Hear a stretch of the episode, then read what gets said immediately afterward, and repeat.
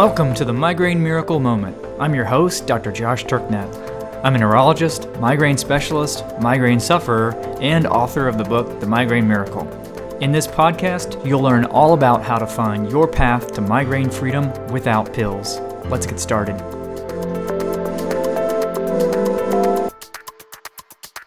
Howdy, Beast Slayers. Welcome to another episode of The Miracle Moment. Today, I am going to be addressing a question or a topic that rears its head from time to time, and that is the question of whether migraines can be cured. So, why are we talking about this?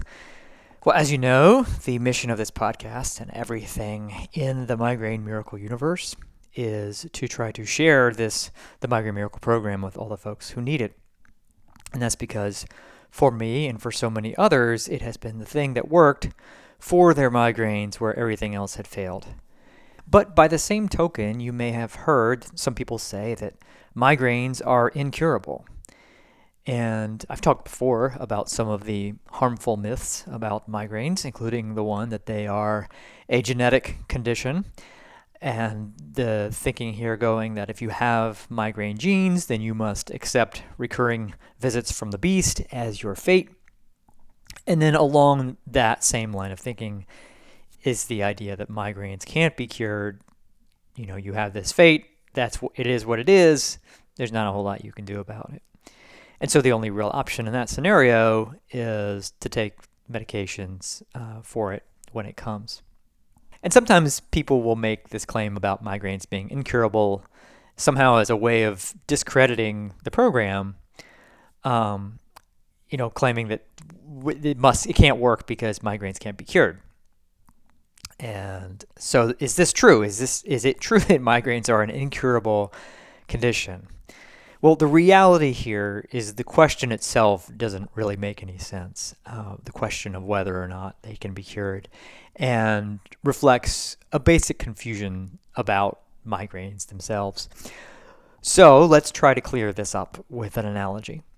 You've probably discovered by now that I love analogies. Um, they really help us to view our thinking about a subject through fresh eyes and a different perspective so that we can escape the same ruts in our thinking that we often fall into and if, if we've spent any significant amount of time thinking about a particular topic.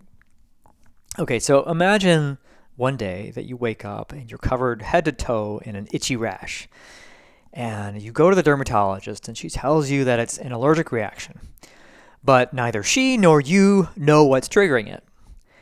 And over the course of the next several days, the rash waxes and wanes. And finally, you discover that there's a new chemical that's been added into, the, into your laundry detergent that you use. And so you switch detergents and the rash goes away. And so now, as long as you avoid that chemical, you won't experience that rash again. So from then on, you avoid the chemical and you never experience another rash. Now, does that mean you are cured of this condition? And I think most people wouldn't consider that to be a cure in the pure sense of the word.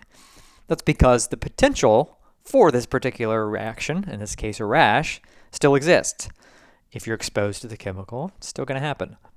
But from a practical perspective, now that you've identified the issue, you understand fully uh, about what it what it is, what's causing it.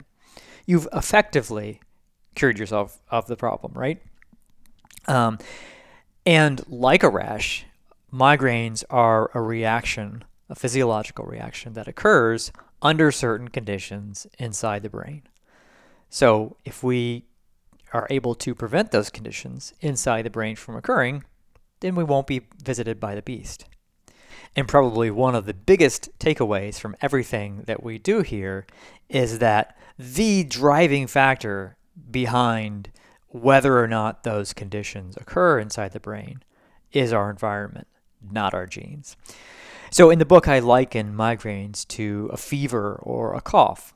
So both of these are a set of physiological events. They're stereotyped and they occur in reaction in, or in, in specific circumstances. Again, just like migraine. And just like migraine is the fact that they are a physiological reaction that can occur in any person. So any brain can experience a migraine.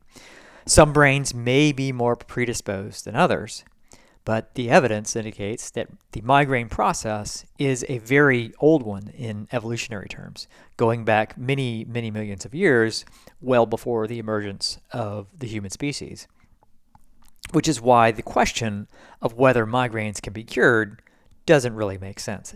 It's like asking if you can cure fever or you can cure coughing. Sure, if you never encounter anything that brings on a fever or a cough, cough, then you'll never experience those things again. But the potential for those things still exists inside of you, and it really wouldn't make sense to say that you've been cured of those things.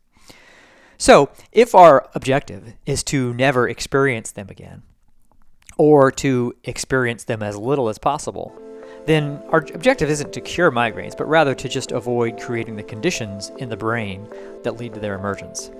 And that is the entire point of the Migraine Miracle Program. Um, I would never claim that it, that it or anything else is a cure, but because the the idea itself doesn't make any sense, it would be foolish to pursue such a thing.